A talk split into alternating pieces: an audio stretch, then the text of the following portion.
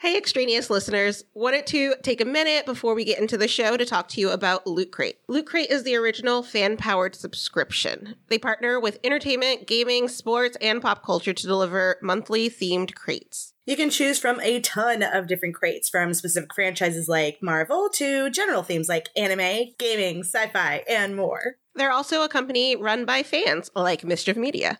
They unabashedly celebrate nostalgic moments and characters, from famous heroes to infamous villains and everyone in between. And they work directly with creators and licensed partners to make new products that fans will be stoked to see. And they offer local shipping in a ton of different countries. So if there's certain loot or merch that you can't usually get because you live outside the US, you should definitely check Loot Crate out. What does loot mean? Loot, like, you know, treasure. Oh my god, that I think I just realized the name Loot Crate.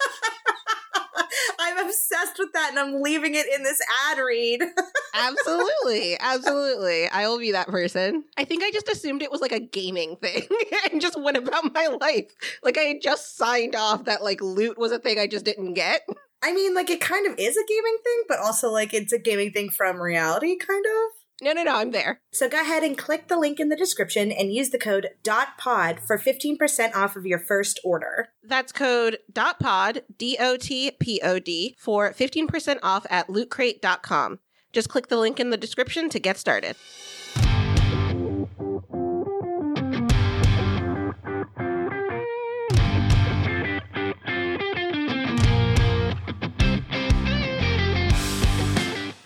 Welcome to another episode of Extraneous Supernatural Edition. We're laughing because we haven't done this in a while and it's hard, guys. Yeah, we apparently just like don't know how to record a podcast. If you don't record a podcast every week on Friday, like clockwork, you stop being able to do it. And yeah. the holidays ruined us. so much for like it being like riding a bicycle. I definitely have trips. We it's great. We're so glad to be here and to still be talking about Supernatural in the year 2021 but we're gonna figure it out. We're gonna figure it out. Uh, I'm gonna say a thing that we forget to say sometimes, and that's Extraneous Supernatural is part of the Mischief Media Network. You guys, if you go to mischiefmedia.com or you check out any of our socials, you can see all the really cool podcasts that are on the network. There's a bunch, and spoiler alert, there's gonna be more soon. It's wild. Like what? What's coming? I can't tell. That's a super secret. oh no. Like I'll tell you, I just can't tell them. Sorry. well, that's really exciting. Yeah, Mischief Media has a bunch of very cool podcasts. I don't know if I've told you this, but I have had the Christmas Carol episode of Nonplussed like saved in Instagram forever. I mean, it must have come out like three or four weeks ago. Like it was a while ago. Yeah. And I clicked saved, like, I'm going to come back to this. And my Instagram saved is just like random things for years. Mood. But one day I will listen to it because I'm really excited. And The Muppets Christmas Carol is my favorite Christmas movie. Like, especially if you're having a moment you're like, God, I'm just tired. And it's like, you know what? I can do Christmas things at any time of the year. I'm an adult and I can pick that. also, I'm on that episode. So if you want to hear my dulcet tones on a different podcast, I'm on that one. That's exciting. Yes, I will listen to it. And listeners, you all should listen to it as well. Yeah. So remember, head to mischiefmedia.com, check out all of our cool shows and all of our cool goings on. That's the end of that on with the show. My name is Taekia. My name is Leah. And look, we did that at the top, so we must know how to record a podcast. Every second that goes by, we get better. So if you're like, hey, what are we talk about now that Supernatural is over? Good question, because we had it ourselves and we had a lot of discussions about it. So much. There's so much to talk about. And I'm excited to dig into different characters and different themes and not go episode by episode like we've been doing. It's nice to like sit back and look at the oeuvre of Supernatural. The oeuvre. Yeah, no, a, uh, wholeheartedly agreed. So we've decided that the first thing that we wanted to talk about in terms of characters is we are starting with the Angel fam as it were.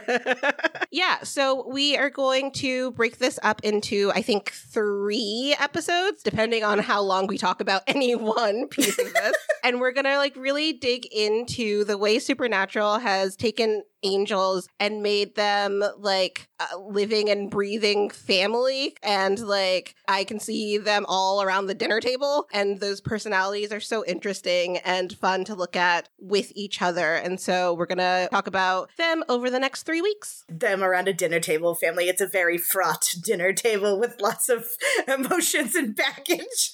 People are just throwing biscuits. but And for this episode, we thought it only right to start with the patriarch of the family, as it were, our favorite, worst celestial ever, and yours, Chuck Shurley. Ah, uh, yes, yes, yes. I love, and maybe this kicks off the conversation, but I love that we still refer to him as Chuck. Right? Like, there's just something really nice about over the story arc of this character. Like, we get to know that he is God himself the patriarch of not only like this family but also like you know the being that people are praying to all the time and this all powerful and like goes to all of these different worlds and you know he's god. Yep. Like the god capital g o d. Yeah. But we still are just like ugh chuck. Yeah. We're going to be talking about this sort of within the canon of the show. Like if we're investigating characters like it's less about what the writers were trying to do and more about how the characters interact with each other right? Yeah. But i think it's one of the smartest things that they could have done is make sure that the character looks like after the revelation of Chuck, especially, make sure the character looks at the boys and goes, "You can kill, you can call me Chuck." It allows us to still have that very like personable, like ground level relationship with this character. So whether he is almighty and benevolent or whether he is like an evil weasel, like we're still he's just Chuck. You know what I mean? So definitely one of the best moves the writers pulled there. Yeah, absolutely. So where do we start? I mean, we have to start with Chuck's introduction, and that is inside of the show. We learn when we first meet Chuck. Chuck is a writer, a prophet. He is a guy for all intents and purposes. Um, and for a very long time, he is that. I think we all know that monster at the end of this book is my favorite supernatural episode. Wait, um, stop. This is the boo boo boo boo boo boo break news. Shut up.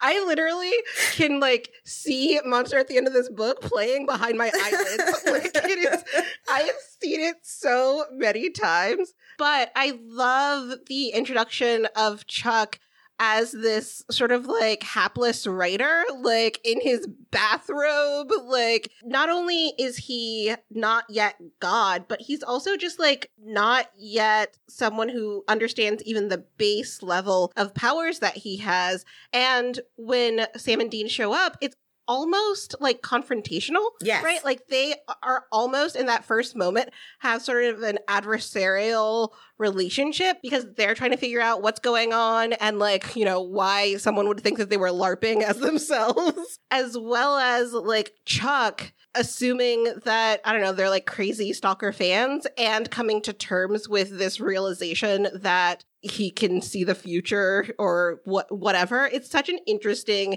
interplay in like those first couple of scenes where you're just like watching Chuck who like you know with the wholeness of supernatural we now know is god try to understand what's happening I love looking back at that and assuming that like Chuck was God all along and like what is this long game that Chuck is playing? Yeah. Because I think that it just like makes all of those moments like really meaty and interesting. Uh yeah, no, I completely agree with you. And I think First of all, I, I can't get over how hilarious it is that we our intro to Chuck and the whole gig is the boys being like, "How dare you think that like you have any right to our lives?" and did it or whatever, and stop writing. And he's like, "I can't help it." And then we get to the end, and it's like, "How dare you think you can just dictate our lives? They're our lives." And then it's like, "I can't help it," and then they kill him. Um, well, they let him die, but like, what a what a bookend! Like how how the boys go in Ah. against Chuck versus how they go out against Chuck is like kind of symmetry. I mean, once Chuck accepts that Sam and Dean are real, like one of his fir- one of the first things he says to them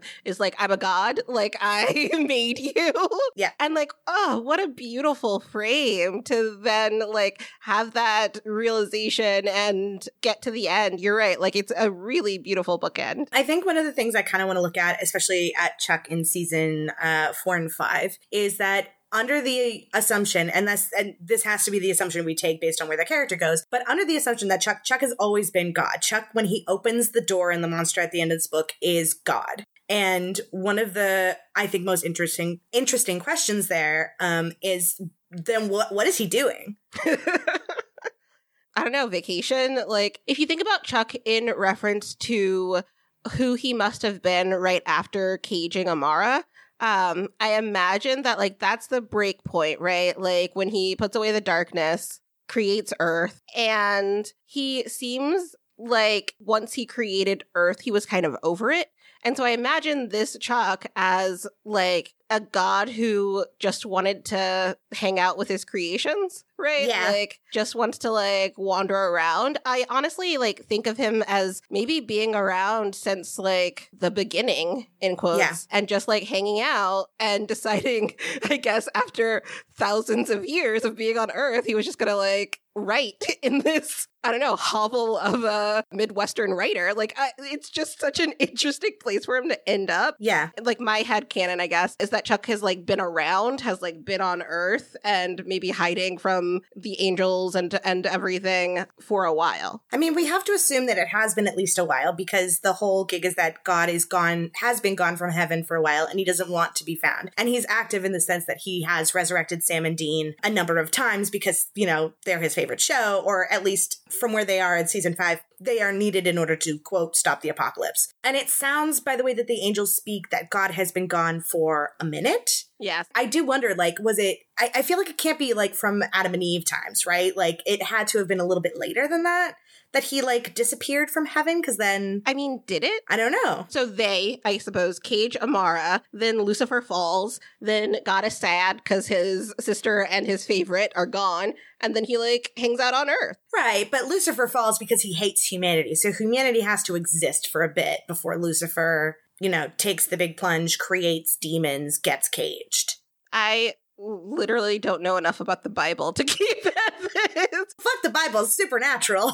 Yeah, that's fair. That's fair. I don't know. Like Supernatural doesn't really get into Adam and Eve that much. Like even in the episode with Adam, because I don't know the sequence of events or like the sense of time we're supposed to think past between Lucifer falling and Eve eating the apple and like what's that like right like my question is like what's that sequence Yeah. because if Lucifer falls before he tempts Eve, then I imagine that God has been on earth since about that time. I feel like he can't tempt Eve prior to falling. Yeah, right? or at least prior to being caged because like i feel like that's part of the reason that they're like lucifer you big jerk is the temptation i have to assume Do you think, sorry, this is so random and this is what these episodes are going to be like. Uh, but do you think in the world of Supernatural, then Lucifer tempting Eve was kind of like him reaching out to Sam from the cage? Like, was he, like, was it a Lucifer in her head? oh interesting I mean, a little bit. Like we see, God, we're gonna do a whole episode in which we ta- discuss like the angel brothers, the the primary archangels, as it were, Yeah. and and so we can talk about this there as when we do that episode. But like, yeah, it seems similar, and we see a lot of Lucifer taking the forms of others in order to tempt. So he takes the snake to speak to Eve and to tempt her with the apple and knowledge and all of that stuff. We see him take the visage of Mark Pellegrino's wife because I can never remember Nick. We see him take the visage of Nick's wife, and we see him take Jess for Sam. Like, so he Mhm. does he does do that. Like, that is very similar. Interesting. Interesting. Yes, you're right. We should pin this for the next episode and get back to Chuck. I think we can all agree that like Chuck has been on Earth for a while and like whether that's like exactly around the time Adam and Eve are leaving the paradise or whatever or if it's before that time. hmm I imagine that he's just kind of been like watching humanity develop and intervening for kicks when he wants to Yeah. otherwise just like letting bad things happen when he doesn't. It's interesting to me that they paint Chuck as so such a like mercurial god, I think. Like he just is like going with his whims. Yeah. You know, Chuck showing up in the monster at the end of this book, like he has a line inside of the episode that's like got really Vonnegut and he's like Kilgore Trout Vonnegut. Like this is the part where I write myself in. And you can almost looking back on it see like the smirk he has as he writes Uh-huh. that sequence. Uh-huh. Like the ah yes, this is my grand entrance in my dirty bathrobe in my shitty hovel house covered in booze and paper and and bad writing. Like you know this is like he sees himself as coming in in act 2 this grand sort of I mean act 2 in a play, not act 2 in the world, but like this is his this is his big number and he's so excited. And then he continues to play like that which i think is fascinating like episodes that move further forward. He's always squirrely he's Yeah. always nervous. In the real ghostbusters he's pathetic. Mhm. like before the the the finale of season five like drinking himself into oblivion and calling sex lines and stuff like that. Like it is very it is it is very much like chuck is just like sad And for some reason, that's the role that he thinks is the best to play in this moment. Yeah, I mean, I guess it's the way that he's able to mask the true power that he holds, right? It's to Mhm. be as unassuming as possible. Chuck is endearing early on. Like I I really love Chuck as a character both from like a is created in a cool way as well as just like I don't know, in the beginning when you don't realize that he's God, it's still just kind of like fun to see this guy not want the power that he has. I don't know, there's something in that tension that I find really compelling and interesting. And so I really like Chuck, but I also think that there's something in his being, like there's something in his mannerisms and in the way that he moves through the world that is like a weasel, that is like so pathetic that you almost look away. Like it is something that Castiel's gonna overlook this person, this character, because he is so not even just like unassuming, but like closed in. Like Chuck's personality to me seems like someone that's like shriveling away from power. Yeah. No, I love that a lot. And I think it's really interesting too because he's got that bit, not him, Joshua. So there's the bit where in Dark Side of the Moon, Joshua tells the boys that God's not in heaven. He's like, God has a message for you. Stop looking for me. And knowing that God is Chuck on Earth and that he's inserted himself into this story. And we end season five with no revelation, right? Like we, we go like another eh, seven or eight years without him revealing himself. And you kind of wonder if there's these moments of Chuck is like, I said, don't look for me, don't find me, you can't find me. And it's like, how long in those seasons is he sitting there like, "Ugh, God, but they haven't found me yet?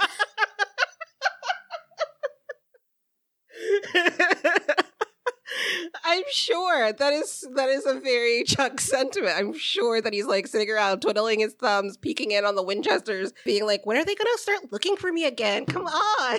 like I think that plays into like fan in his cameo in fan fiction. The first time he shows up in five years is to cameo at the very end of fan fiction to watch a high school musical based on his stories. And it's almost like that moment of like, I missed somebody actually congratulating me for something I actually did. Because, like, I don't know, he doesn't get enough applause when he plays guitar in a bar. Let's talk about fan fiction because that is a fascinating appearance because like not only is he just like showing up randomly for the first time in years but also he basically is Calliope right like he's showing up in order to be worshipped Mm-hmm. because he just like gets his kicks out of watching people like fangirl him and it's so interesting because Calliope's been the villain of the episode Yes. and like that's like literally what Chuck is doing Yeah, how it's so easy for us to overlook, especially watching it, you know, a- as fans, and you're like, oh my God, it's Chuck. He's there. He's seeing things. Oh my God, he's God. Like, da da da.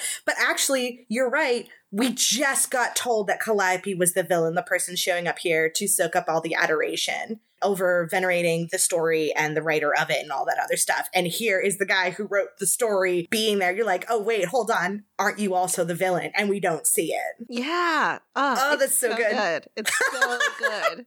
Should we talk about Swan Song? I feel like that's another moment where, like, in in this, it's one of those things where, like, I keep trying to define supernatural in different terms when it, it's just a TV show. I don't know why I don't use television terms, but I'm like, if he shows up uh, late into Act Two, and then this play ends with Swan Song, like, he gets this really great exit as well as his entrance. He gets to monologue. He suddenly is in the spotlight. He gets a whole new costume. Oh man. There are a couple of things that's interesting here, right? Like Swan Song, especially the end as he's like wrapping it up, I guess, is so familiar. Like it's so foreshadowing what we saw this most recent season, which is 15, Mm-hmm. of Chuck like writing this story and like uh manipulating how things are going like it reminds me so much of it. And at that point while we're watching it as an audience we assume that he's like writing down what he sees which is a vision quote unquote from god. And so there's something in it that's like almost a temporal shift, right? It's like, what is the causality here? Is it happening because Chuck is writing it, or is Chuck writing it because it's happening? Mm-hmm. And then he disappears, and it's sort of like, what am I supposed to make of that? But then the story itself carries on, right? Like we assume that, like you were saying, this is a great swan song, honestly, for Chuck if he shows up at the end of Act Two and then gets this big, like, explosion ending, like very Mhm. action hero, beautiful, sad, yada yada, of the boys sacrificing themselves for the world and like going out in a blaze of glory. Then it doesn't happen. Yeah. And so I think it's really interesting. And maybe, like, in light of some of the things that we saw in season 15 and some of the things that he said, specifically in like criticizing Castiel and like the the role that all of these different characters were playing in shifting the story um, and making these the Winchesters that he likes the most. But it's interesting to me where he goes, I guess, that like if what Chuck wanted to do is to be able to see and like play a role at the end of this story that he enjoys so much, when it doesn't end, isn't that like anticlimactic? And like, Yeah. what's next for Chuck? I also feel that there is something similar to that.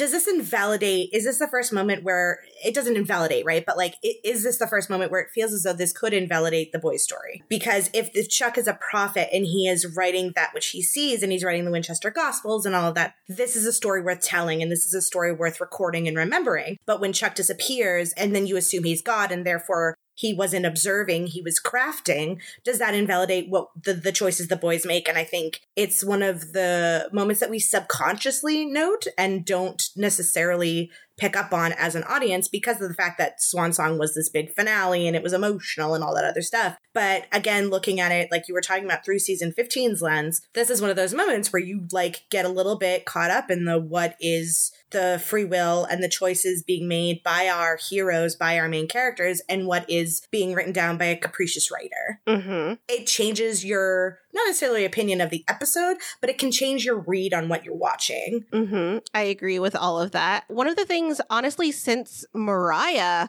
is just like, I am blown away and like, again, we're going to talk about these characters like within the show, but I, with Chuck especially, you can't help but like, comment on the writing and crafting that's happening around it and like I am blown away by how that shift in Chuck's character immediately like almost like rewrites so much of what we saw and like creates a new way to understand all of his motivations and like changes the tenor of almost every episode that he has been a part of like Yeah. every piece where he was inserting himself into the boy's story now becomes something different not just because like he is god but because he is like obsessed with them Yeah. And then simul I think simultaneously as well, looking at Chuck in the in this moment in time at Swan Song, he he comes in as Chuck Shurley. He's he's Chuck Incognito. We now know he's God, and he disappears. And therefore we know that Chuck the character, or we assume that Chuck the character is God and is just watching Chuck the the good guy, Chuck the guy that's been on the side of the brothers. He's worked with them. And he's behind the scenes. We see him pop up in season 10 in fan fiction. And we're like, oh, oh my God, Chuck, there he is. He just loves this story so much. We love him. Liar. And then Chuck does it again as a character, does not re reveal himself until uh, season 11 in Don't Call Me Shurley. And I think it's worth noting that at that point in time, Chuck kind of has another character reveal. The Chuck that we see while he attempts to lean into some of the Chuckiness that we knew prior, like, you know, he's kind of goofy and he's got the scraggle face he's playing guitar and he's a writer and all that. But this Chuck is still a little bit different and it's Chuck playing another role. As it were. Mhm. And this time, Chuck is pretending to be, he is the capital G God in this one. He is all knowing, all powerful, but ultimately a good guy. Yeah, I mean, he is the light, right? And that is uh just like I think what you're pointing to as him putting on another character that like Chuck Shurley is a character that he is stepping into and now this god from all of the good books, right? This light Mm-hmm. this person who created Earth and is this benevolent God is just a character. And Mhm. I think that we start to see pieces of that uh, within the like triad of episodes of like All in the Family, We Happy Few, Alpha and Omega, Mm-hmm. mostly because everything about his relationship with Lucifer is infinitely fascinating. Yes. And that's where it becomes like I'm playing nice, but don't step to me. Yes. Like there is a power bubbling beneath the surface and a desire to be understood in all of his glory, I guess. Like this is this is the god that wants people to pray to him, right? Yeah. This is the god that's like know your place. Like now I'm god, so you will respect me as such. yes. And like I'm not going to give in or apologize to Lucifer. I'm not going to right like there's just so much within those episodes where he's just like still playing the quote unquote good role to Amara's quote unquote dark Yes. or bad role, but he is this unyielding force that won't compromise and like won't explain himself. And I Mhm. think that we're starting to see the glimpses of the god that we get in season 14, season 15. Yeah, no, I agree with you. And honestly, I kind of think that again, what's a writer choice in terms of outside of the canon of supernatural or outside of the fiction of supernatural and what is a, a character motivation or something like that. But I almost think that you can see that as Chuck overplaying his role. Mm-hmm. He he comes back as as Chuck and I am the Almighty and I am the light to the darkness that you have been fighting all season. Therefore, I am the good guy. But he gives himself flaws. He gives himself written words that Metatron deems not great. He makes himself like he makes himself tired and like not willing to fight for humanity. He makes himself unyielding and unwilling to compromise with both the boys and also um, his favorite son in Lucifer. It is one of those things where you can read that as oh Chuck is is simply like he's a huge celestial being that created everything and therefore is unyielding, but simultaneously we see that from our human perspective as flaws inside of a character. Mm-hmm. Did Chuck create flaws for himself and accidentally lean too heavily into them? Because in Mm. giving himself those flaws and playing up to it and not being pure and light and great and smiley and benevolent, are we able to see that which is manipulative underneath? Mm, that is so interesting. Yeah, I like this idea of Chuck creating or like uh, projecting flaws as a way to endear himself to both the boys and the audience. That like Chuck is writing himself as a sympathetic character so that people like him. And honestly, it makes him a little bit more human Mm-hmm. it's easy, I think, for the audience to reconcile this quote unquote God with the Chuck Shurley that we knew before because of these types of flaws. And I think it is easier for the audience to accept that, like, there are limitations to what he's able to do because of you know the certain flaws that show up we the audience as well as honestly dean brings up like why aren't you helping Yes. humanity or whatever, we all are able to move past that really quickly. Yeah. um, and I think it's because he like creates these flaws. I think the moments for me that like are most telling are when he snaps back, when it's like, it's all fun and games until someone tries to treat me not like a god. Yes. And that is really, really interesting. And so I think your point about like playing too much into them is that like he clearly has an ego. Honestly, he Mhm. might be like the ego. He is the ego. And he, I think, it has trouble holding both the image of the character that he's trying to project in order to endear himself to like the boys and to the audience with the like pride that he clearly has just like in existence. And so like all of those moments where people like go along with the story that he's telling, when people like treat him like the character that he is projecting to them, he then like snaps back and is like, whoa, whoa, whoa, whoa, whoa. Mhm. Mhm. And those are the moments where I'm like, oh, there's something, you know, you Yeah. can see there's something there. Yeah, because you're looking at this and and you see flaws and it humanizes him. And then the moments where he's not human is the moments where he appears evil. Mm-hmm. We simply, I think, as human beings, and I when I say we, I mean us as an audience, and then also like the characters like Sam and Dean, we can't see creatures like that and understand them. There's a reason that things too big for our brains or too strange to our brains automatically we want to be opposite towards. Mm-hmm. I think God is that. I think there's also something in that looking again at Chuck inside of the fiction of the world, Chuck loses this season, as far as I'm concerned. He does not win. He plays his hand that he's going to cage her again. Mara nearly kills him.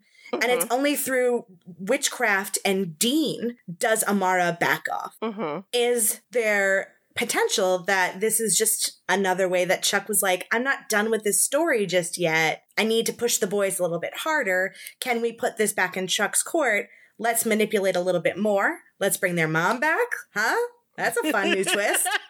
Like, this kind of feels to me like Chuck wants to hang around a little bit longer, or at least watch his show a little bit longer. You know what I mean? I mean, this is a character that we are introduced to as like wanting to be front and center, right? Like he wants, he's writing himself into the story. I can see the Amara battle as a little bit of a test run of like what happens, mm-hmm. what happens when we put the Winchesters up against a celestial being. Yep. It is a test run of like his grander end game of writing himself in as the big flourishing villain of the story. Yep. And I think that in part he loses so he isn't exposing all of his power. Yes. Yeah, he's keeping his mask firmly in place. Yeah, it's a long game.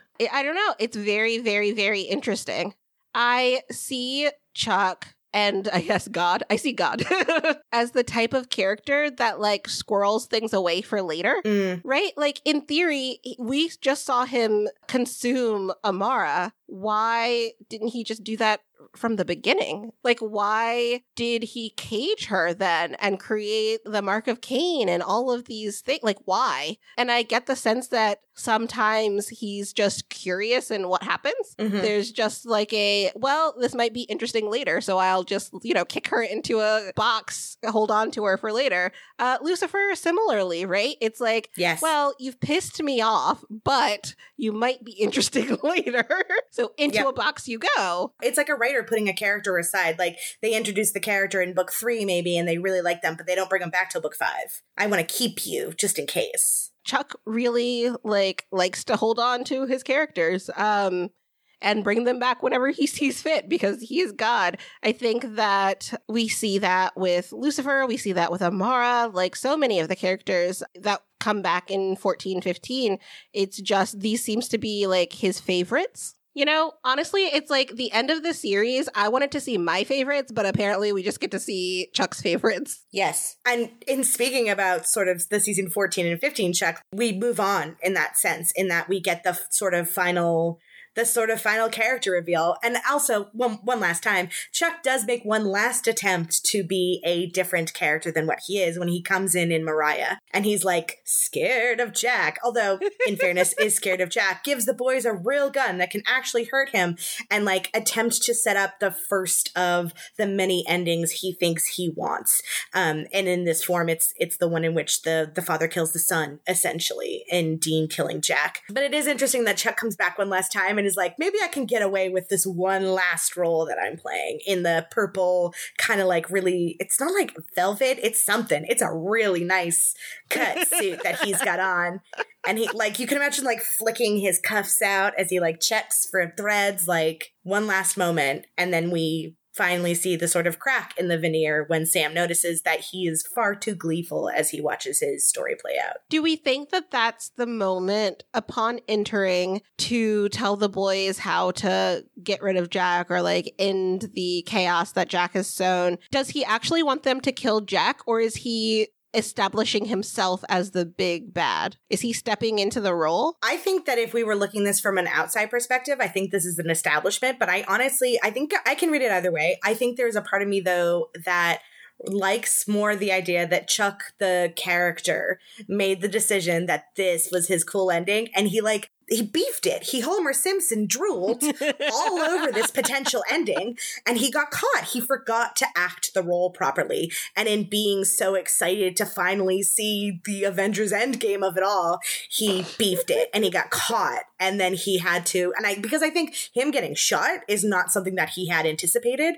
I think this is the first big Chuck mistake I don't think he planned getting shot or the boys doing whatever. Yeah. Looking at season 15 and where we end up, the character that most complicates this for Chuck is Jack, right? And like we Yeah. will talk about Jack. Jack deserves his whole own episode. But I think the character that really throws a wrench and like makes it possible for the boys to defeat him or work outside of the story that Chuck is creating is one that Chuck is making a huge risk here, right? Like showing showing your cards and like Mhm. establishing this end game in this sort of way is a very cocky move. Oh, Like, yeah. that is a huge, huge risk on his part.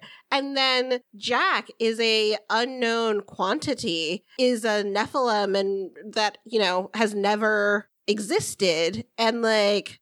It's interesting to me that Chuck, first of all, comes in wanting to kill Jack because I think he needs Jack off the board for his spectacular end, right? Mhm. And it is interesting that he goes along anyway.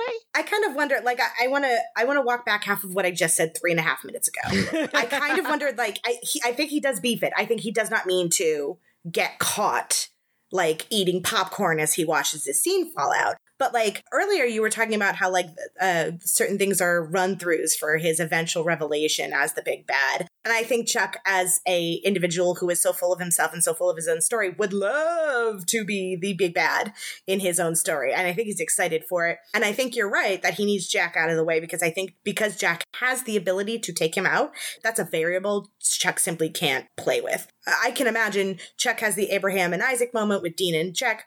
He's so sad for the boys. He flits off again, waits a season, comes back as the big bad. I think uh, to like the the destitute and depressed Winchesters as they stand. I don't know what those characters look like because we never saw them, but like there's a world in which Chuck is still trying to set up his eventual entrance as villain. It just happens in a way that he wasn't planning because he gets caught, he gets shot, he stamps his foot in a fit of rage.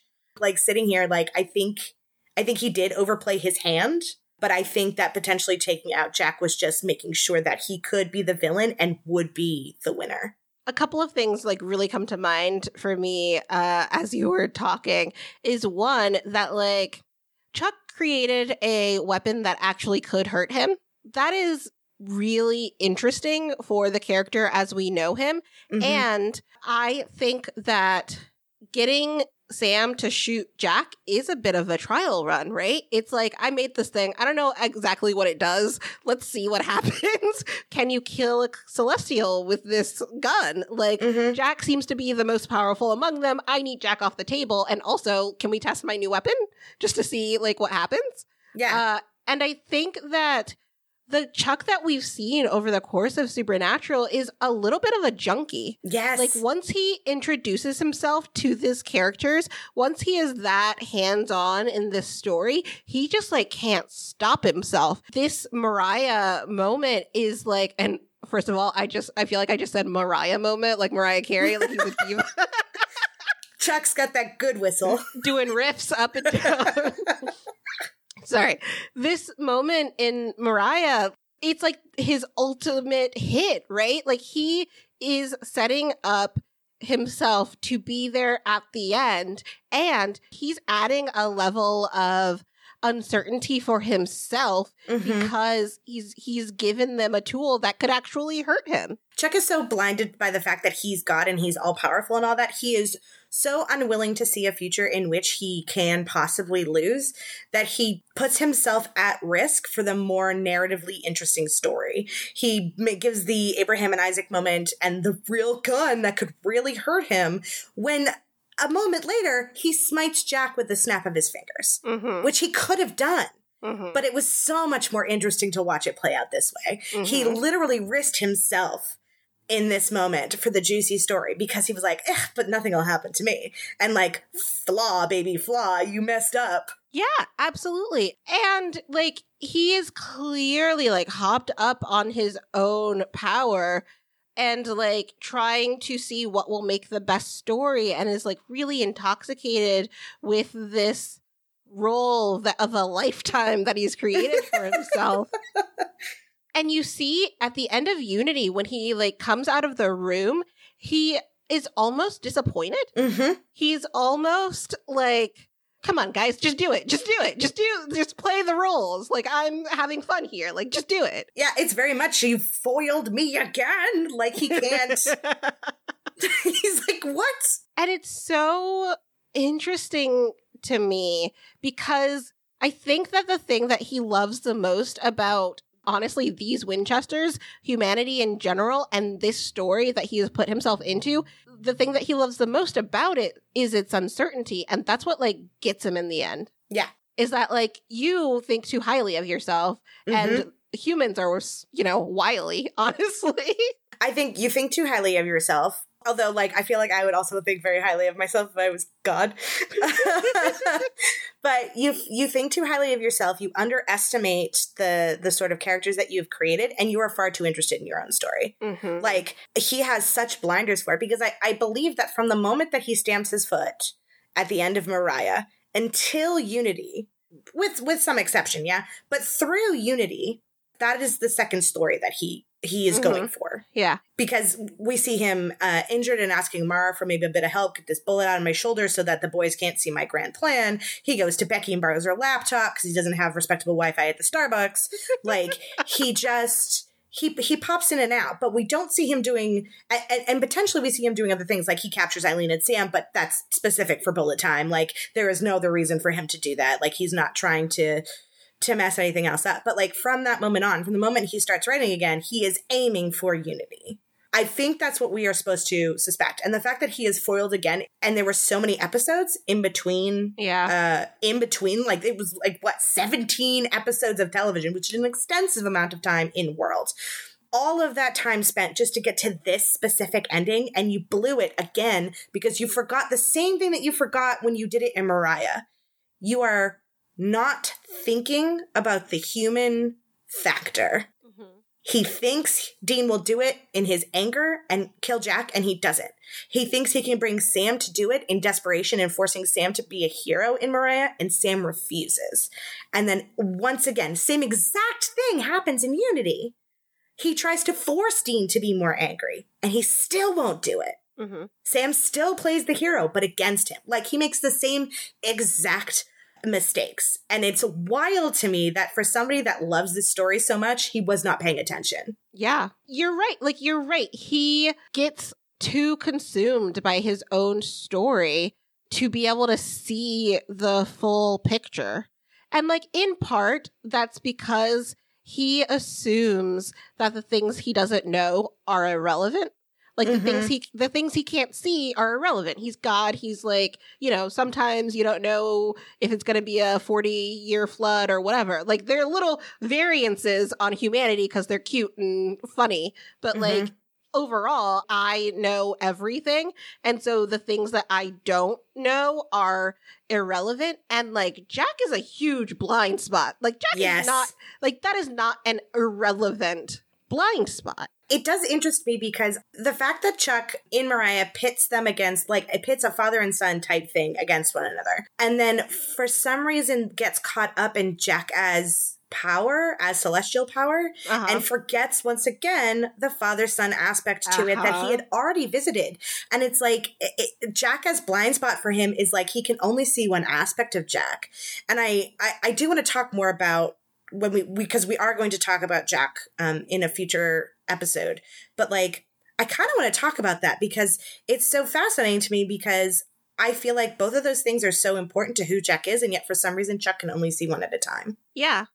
I mean, I think that like Chuck is spent so much time pretending to be human, he can't conceive of what it is to actually be human, Yeah. right? He spent so much time honestly like constructing the character from the outside in and like shaping this Chuck writer whatever um based on what he's able to put on and like how he his he moves around that he forgets that the humanness is actually inside and that there Yeah. is like a an essence of human that like Jack has and Jack has had these like close human relationships in a way that like Chuck honestly never has and probably like don't doesn't have the capacity for. And so not only is Jack a celestial, but he's it's the like it's that he's a whole different thing. As you were describing that, it, it made me think of um I, I know you don't play, but I'm sure uh, folks who listen do, and I'm sure you can also understand that when you play things like like tabletop role playing games, uh, like Dungeons and Dragons or something like that, and you come to the table with a you've made your character. this is my, uh, my my race. This is my class. This is my specialties, and here's 15 pages of backstory. Mm-hmm. And that's great. Like you you've really thought about your character and your character's motivations. And then you get into the you get to the table and you're rolling dice and you're doing things and you are so blinded by these 15 pages of backstory that you created because you like of your character that you forget sometimes the best part of playing a game like this in this scenario are the interactions and relationships that you create organically in real time with the players and the non-player characters during the game. Genuinely, my 15 pages of backstory would never let me do X. Yeah, but everybody else in your party is doing X. And if you don't join the rest of the party to do it, you are missing the most interesting parts. You're missing the most, for lack of a better word, human aspects to this. Mm-hmm. It's a really common thing in role playing where you could just like get tied up in the thing that you created and forget to go moment by moment. And I think it is something that happens here as well. You got tied up in your backstory all that all that research you did to earn your BAFTA. Like you just you forgot about everything else. I appreciate that he's winning the BAFTA.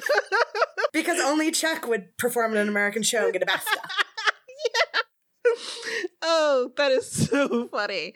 Um, first of all, I really need you to do a uh, supernatural RPG game thing, whatever, um, because I think that it would be hilarious and awesome. I have, I have actual ideas for that, but yeah, I'm telling you, you have to. like you, I, I will play. I will. Would you? Pl- I was like, would you play? I would play. Absolutely. And then, yeah, you're right. Like, that's, I love the idea of this all being kind of a role playing game, right? Because it's, it's Yeah. not just, it's not just a play. It's not just that these characters are acting exactly the lines that Chuck has written for them. There's a, there's a degree of like fun, unknowing humanness to it. And Chuck definitely underestimates that and underestimates the adaptability of people and like honestly like gets served on his ass and like i hope he enjoys growing old as a human Yep. Which of course sort of brings us to the the the final act of Chuck in that his first ending was spoiled by the boys. His second ending got spoiled again by the boys. And so I think then it's fascinating that for the last 3 episodes or so, what does Chuck do? He removes literally everything else he possibly can from the board because he can't lose this time. he has to win this time. So let's just wipe the rest of the human race off the board, get the boys really down in their feelings. Jack's either dead or useless. What does that matter? Like, he literally tries very hard to make sure that this time his ending sticks. And his ending this time is just to beat the living hell out of Sam and Dean. Which is, that's a little like video game violent. I'm like, Chuck, you don't have to go that hard. yeah i mean it seems like he gets so frustrated writing these finales that he's like oh if you want something done right you've got to do it yourself Yep. and it is glorious to watch him think that he is won and then lose. and then lose spectacularly. I really do love that it's it's a mixture of his favorite characters just kind of like ta like taking a back a back step in the end to give Jack the moment the the character he created that he couldn't see fully is the person who comes from out of his field of vision grabs him and steals his power because he couldn't see him. He literally couldn't. And then he loses and then he's an old man and he gets I don't know. He falls into the Grand Canyon and dies. Sucks. No, man, he just like becomes a geriatric, like hobbling along. His, you know, hips are aching. Like, I want him to break down like a normal ass human. he gets the worst flavors of pudding and he's like, come on. I don't you know I'm God? And it's like, sure, Charles. Eat the vanilla pudding, it's all we got available. I was a writer. Mm-hmm, sweetie. That's nobody reads books anymore. Come on. Ah, Do you want to play bingo? No. it sucks. Oh man, I I really enjoy that. I wish that I hope that there are some fanfics just of old old Chuck. oh no, now I want to write it. I can't write shipper things for Supernatural. I simply can't, but I think I could write a crack hilarity fic. it's just Chuck miserable in a nursing home for the rest of eternity.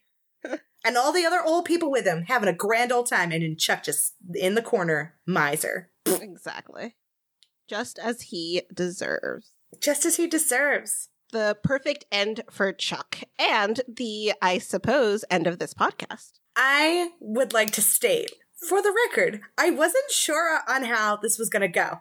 And then we got into it, and I was like, that's right. I can just talk about these characters all day long. So I'm very glad this went this way. Uh, that, this was fun. I'm excited to do this now. Yeah, no, I uh this was really fun and also I didn't there's so much that like just working through Chuck made me realize about other characters and like we've got a parking lot full of things that will come back in uh the later episodes when we talk about, you know, the Angel brothers and Jack. Uh, so yeah, hope everybody enjoyed our talk about Chuck. Really excited to keep going on our uh, our Angel fam. Uh, next week we're going to talk about the uh, the Angel Bros as they were, um, Lucifer, Michael, and Gabriel, because Raphael doesn't count. I mean, he's there, but he's like super not a part of this thing. He's just, he moved across the country to do work years ago. He does not come to family functions anymore. Absolutely. Uh, and honestly, if you haven't gotten enough conversation about Chuck, or you have other thoughts, uh, we would love to keep talking about this. I could probably keep talking about Chuck for like a good another hour, but we are not yeah. going to do that. Nope. Uh, you can reach us on social. We are at Extraneous Pod on Twitter and extraneous.pod. Dot pod. On Facebook and Instagram. Yes, yes, yes. Please get us there. This is also your reminder to go ahead and check out our Patreon. If you go to patreon.com slash making mischief, um, you can check out all the cool stuff that's there. There's bonus content from us. Um, there's bonus content from all the shows on our network. Um, and also access to a Discord community. Guys, the further into um, living in my house I get, the more Discord communities I'm joining. And they're they're actually kind of I, I like popping into them. So um, if you like our show, that's um, becoming a patron is the most direct way to support us, and like the five dollar tier, I think is the the tier that gets access to Discord, and um, yeah, like I I would highly suggest doing that. Plus, I want more friends in Discord to just talk to me about stuff. So there's that. Do that. Stay extra. Bye.